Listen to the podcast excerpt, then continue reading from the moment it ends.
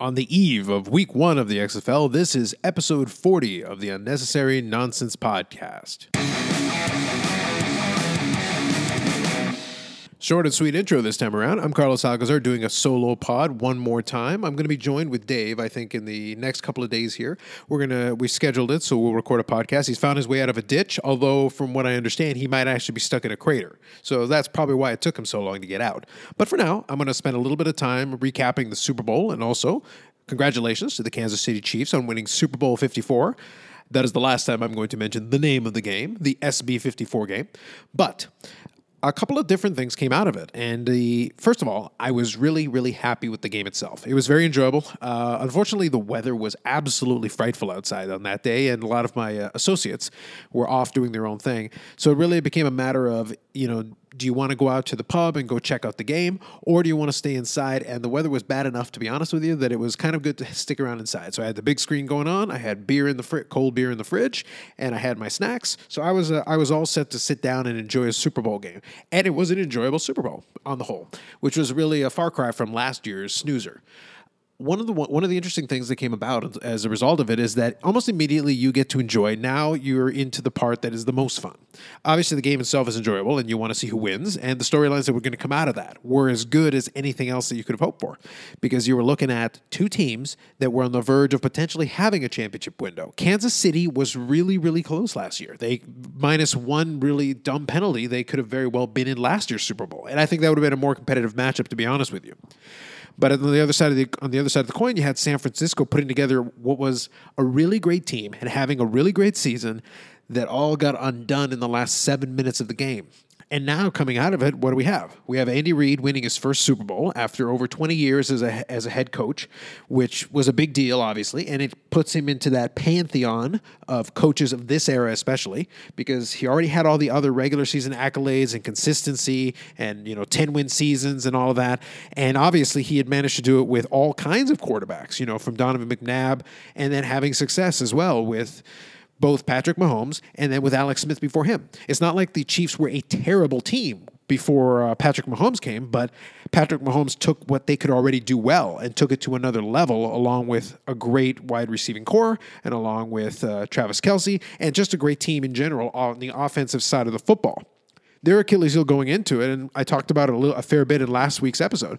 Really, what it came down to was did you have more confidence in, in the San Francisco 49ers defense holding down Kansas City versus the uh, Kansas City defense being able to slow down uh, what San Francisco had, the two kind of offset. The San Francisco offense, although they were prolific during the regular season, was not really built the same way. They had components that could certainly do the job, but they were really run heavy, especially throughout the playoffs. And obviously, they uh, demolished my Packers on the ground without really establishing any kind of a passing game.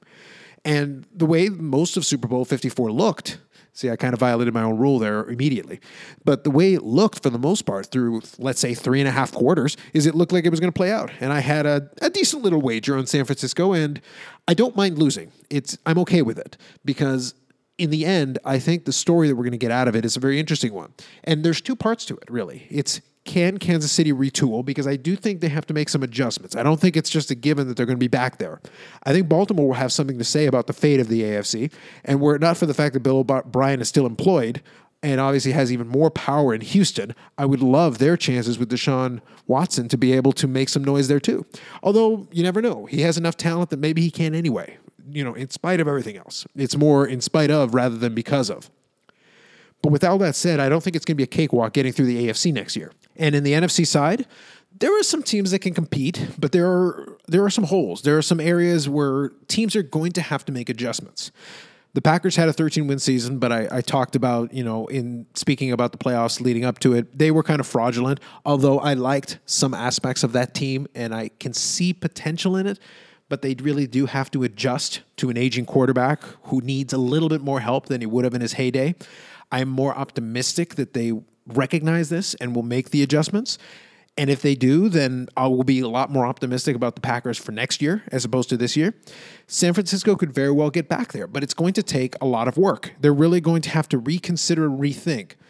And I'm going to take a lot of the comments in the uh, in the post game with a grain of salt because one of the things making the rounds with Kyle Shanahan was that he considered his play calls and had no regrets about them. I'm going to give him the benefit of the doubt and I'm going to assume that he is saying that for public consumption. Because if he's not, if he genuinely believes that he didn't make any mistakes as a play caller in the game, then I genuinely don't know. I, honestly, and I'm not exaggerating, I would fire the man on the spot because as gifted as he is in the, in the offensive side of the football, at that point I would basically would have no choice. I pretty much would have to channel my inner Stephen A. Smith, and I can't do the high pitch. But my question then at that point would be, why not? Why on earth would you not be questioning your own play call in the biggest game of your career and the second time you're in a game of this magnitude, and I'll allude to it more in a minute, but the second time you're in a game of this magnitude, but the first time you're in a game of this magnitude as the head coach, it is all on you. It is on your shoulders. You are the person who's making the big decisions. Nobody else around you. You can't blame the offensive coordinator. You're the one making the choices. You're the one making the decisions, and you're the one who decided to pass the football when everyone and their brother brother knew that much like the game against the Patriots, where you were the offensive coordinator of Atlanta, the correct play was to run the football. I don't need to be a 20 year uh, veteran head coach like Andy Reid. I don't need to be a coach with six Super Bowl rings and two as, an, two as, an, as a coordinator like a Bill Belichick. I don't need to be any kind of an executive or an expert or an NFL Hall of Famer. You run the football in that situation because the worst that happens is that you fail to convert, you go to fourth down, you punt the football, but in the meantime, you got to eat 80 seconds and then potentially well over a minute off the clock and at least made Kansas City's job harder. If nothing else, you made it harder. And that in of itself has some value. And that was the correct play. So, Kyle Shanahan, if you don't think you made a mistake in that one, then I would sincerely reevaluate the profession that you've decided to take under. I think the I think San Francisco has a chance to get back, but it's going to require some serious soul searching. And as I said earlier, I'm going to calm myself down and I'm going to assume that he's saying that merely for public consumption. And I'm hoping that between Mike Shanahan, his dad, will look at the tape with him and go, no, no, no, there were some mistakes made here. There are things that can be done better. And if he learns this lesson, third time's a charm, you never know, he can always get back there and put himself in that position one more time and make the right decision this time. It worked for Andy Reid and it took him a little longer, but it it's just I, I I found that flabbergasting, but at the same time, like I said, I'm trying my best to pretend that it is merely something the guy says. If I'm taking it in that context, then I'm cool with it. Say whatever you want. Just remember that there are lessons to be learned, and I hope you learn them. And I'm not going to rehash all of them, but you know, the two glaring ones. Let's just talk about the ones that everybody has been talking about because they're so glaring, they're so obvious. Not being more aggressive prior to the first half. The opportunity to put up some kind of points on the board followed by having the kickoff in the second in the second half that's an opportunity you do not squander, especially if you think the other team can put up enough offense potentially to be able to cause you issues. Even a great defense is going to get tired. You have to control the football. That's where your running game came into play because it would allow your defense to stay rested and then be able to come out and perform at their maximum capability. And obviously, the big thing for me was in the latter portion of the game. It was uh, about six, six and a half, maybe even seven minutes left in the game they had just run the ball to go to second and five, and at that point, it looked like it was curtains. I believe I believe Troy Aikman was the one who basically said what a lot of us were thinking was, okay, so we know what they're going to do here. They're going to run the ball, run the clock, because that was the logical play. You really you can do two running plays to try to get five yards. And if for some reason you don't, you've run like 70, 80 seconds off the clock. That's that's ideal. At that stage in the game, up in the game, Kansas City still has to score a couple of times, and time is now your friend. At that point, time is your ally. You don't want to make it easier for them by passing the football and coming up short, let alone passing the football and having two incompletions. You had played a nearly flawless game, as far as I'm concerned. You had executed beautifully. The game plan was going well.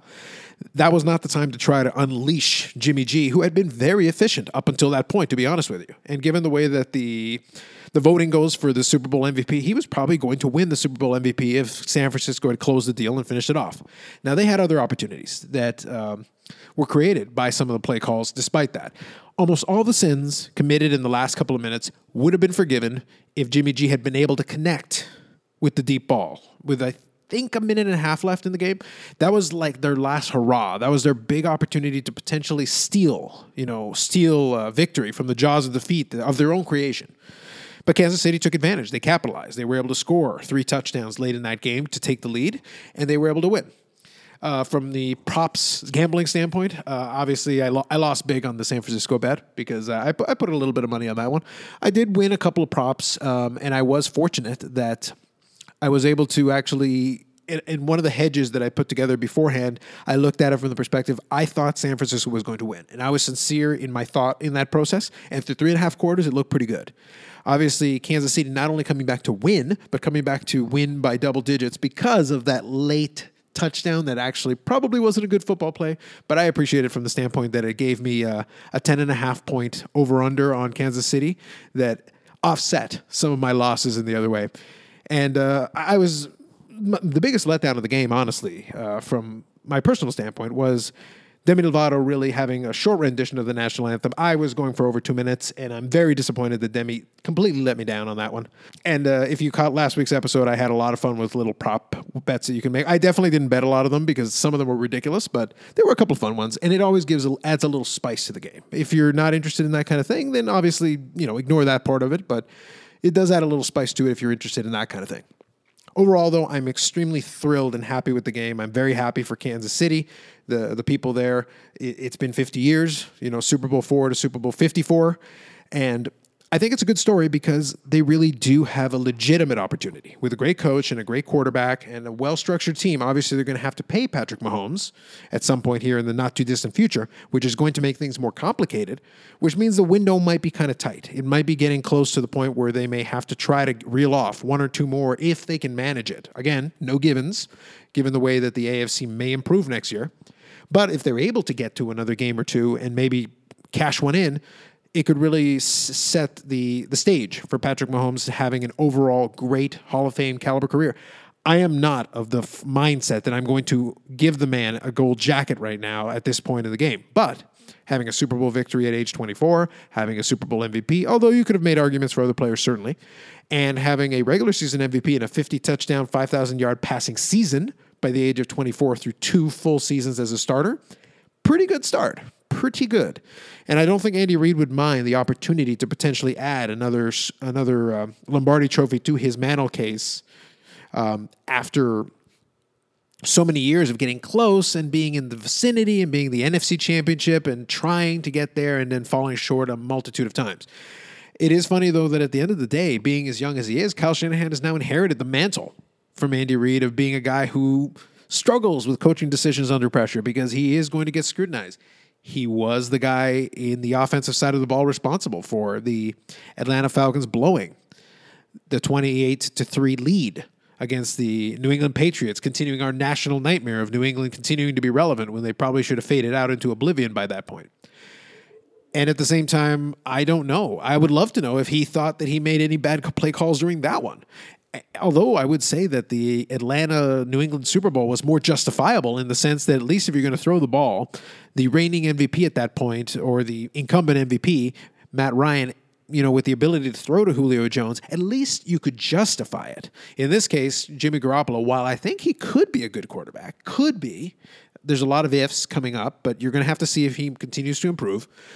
But the point is, it was less justifiable in this one. There was absolutely no one in the world who thought it was a good idea outside of Kyle Shanahan to start throwing the ball when you were doing so well to control the clock and run it, especially when you were almost running out of time for the Kansas City Chiefs football season. Nonetheless, congratulations once again to the Chiefs. Best of luck to the 49ers in trying to get back there. Uh, if they do have a revenge tour next year, I think that'll be a very interesting storyline. I would love to see it. It would be fascinating, if nothing else. Now, with all that out of the way, that leaves us now a complete opening to consider and to focus our attention on. We, we took a collective breath. We took a week off. Well, actually, under a week, you know, minus a day. We took almost a week off to prepare ourselves for more football. It's time for week one of the XFL. And I want to be consistent on this because uh, this podcast last year, and it, it's crazy that it's been basically a year. Uh, last year spent a fair bit of time talking about the Alliance of American Football. David and myself spent quite a bit of time talking about the different weeks, right up until the point that things started to go south, and then obviously when the league folded. And um, there was a lot of uh, unnecessary nonsense podcast extras on the YouTube channel, and that's going to be making a comeback because I, I, I really sincerely you know, from the bottom of my heart, want to see some spring football succeed. I want to see the football season continue. And I do think there is a place in the sports landscape for a quote unquote minor league football product or a developmental league or a feeder system or whatever you want to call it. Because right now you've got college. And then when those players are done their eligibility, you basically have to make it to the NFL or try to make a go at it in the CFL, or try to make a go at it in an arena, which is sometimes there and sometimes not. And there's an indoor football league, and there's just a lot of variations, just straightforward four down football. You know, you you can have some rule changes and all that, but at the end of the day, when we look at the XFL product, it's four down football. It's not a dissimilar concept, even if the players aren't necessarily the names we know. Obviously, there are some players that are known from some other areas, maybe college, maybe another run in the NFL previously. But again, I'm going to temper everybody, and I think the XFL has done a good job with this by not overselling the league or trying to make it more than what it is. I think we have to bear in mind that at the end of the day, this is a league where these players are professionals and they're trying to potentially elevate themselves to the next level. You know, there are there is room in the world because the last XFL produced a couple of players who did end up playing a little bit in the NFL. You know, he hate me. Rod Smart did play in the NFL a little bit. Tommy Maddox had a run with the Pittsburgh Steelers. It's not like there are. It's not like the NFL has ex, an exclusive hold on all potential football talent. I would love to see that some other players maybe develop out of this league, maybe pick up some element of their game that was missing that they weren't able to put together at the college level. And now, with a little bit more game tape and some seasoning with some good coaches, because the league has some, some of these players could take that leap. But uh, the key is going to be how watchable the game is, how fun it is, and there are some rules that I think we liked, and we talked. I talked about it a little bit with Dave earlier in a previous podcast episode. There was the running clock, which I think is going to be good. I think it can make for a better television product. That's why I'm looking forward to it more than anything else. We'll have a double header on Saturday, and I'm going to talk about those games in a second. But um, I think there is an enthusiasm for it. I think there's an enjoyment. I've already seen a whole bunch of XFL related podcasts crop up and XFL, you know, Instagram uh, accounts talking about different aspects of the league. And we saw a little bit of that with the Alliance as well. And I'm hoping that some of that enthusiasm carries over. It is a shame that the alliance never had the financing set up correctly to be able to do that. Um, we talked about some of the pros and cons with that league and the XFL as well before it came out. And I don't think it's going to be the case in this one, although WWE did lose some money in their stock and in their shares, but Vince already sold some of that to uh, fund the league previously. So I expect that they'll have deep pockets out of the gate, good television partners, because I, I can say I was shocked, obviously, when it was originally announced that they were working with ABC and with Fox and with ESPN. So at least you can't you can say that you can find uh, you're definitely going to be able to find these games on proper you know television. If you've got a regular cable package, you got it. If you got satellite, you probably have it. And there are obviously some streaming platforms that you can get that too. In Canada, uh, where I am, it, the games are available on TSN, so we've got that different, lots of different options, and um, it is going to be readily available. So it's not like they're hiding it from us, which is probably a good thing. You want to get as many eyeballs on it as possible. I think there will be a curiosity factor in week one, just like there was last time. Although I think the hype was uh, was much more last time, and they didn't overdo it this time, which I think was wise.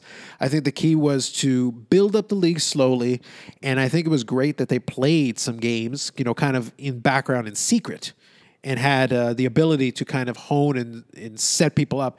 And I'm hoping that since some of these players did come from the Alliance and already got a chance to play a little bit last year, some of these guys are not coming in cold. They're actually coming in with a little bit of recent playing experience. So it should make for a better on field product. So in that way, the Alliance at least kind of bequeaths some of these players to this league where now they're going to have a chance to continue playing. And, uh, and I'm glad for that. And I think that'll be good. The last thing I'm going to say before I get into the week one games themselves is that I have part of the enjoyment that I've gotten of it is, as I said, is like this nascent XFL, you know, fan community has started building up. Is that uh, listening to some of these early uh, XFL podcasts and you know YouTube channels and all that? Is that I, I, I love that uh, that some of them have been coming out with power rankings and things already like previews on the teams. And obviously, you can look at some of these players' college records and you can look at some of these if they played in the NFL at all. You can look at that from the scouting perspective.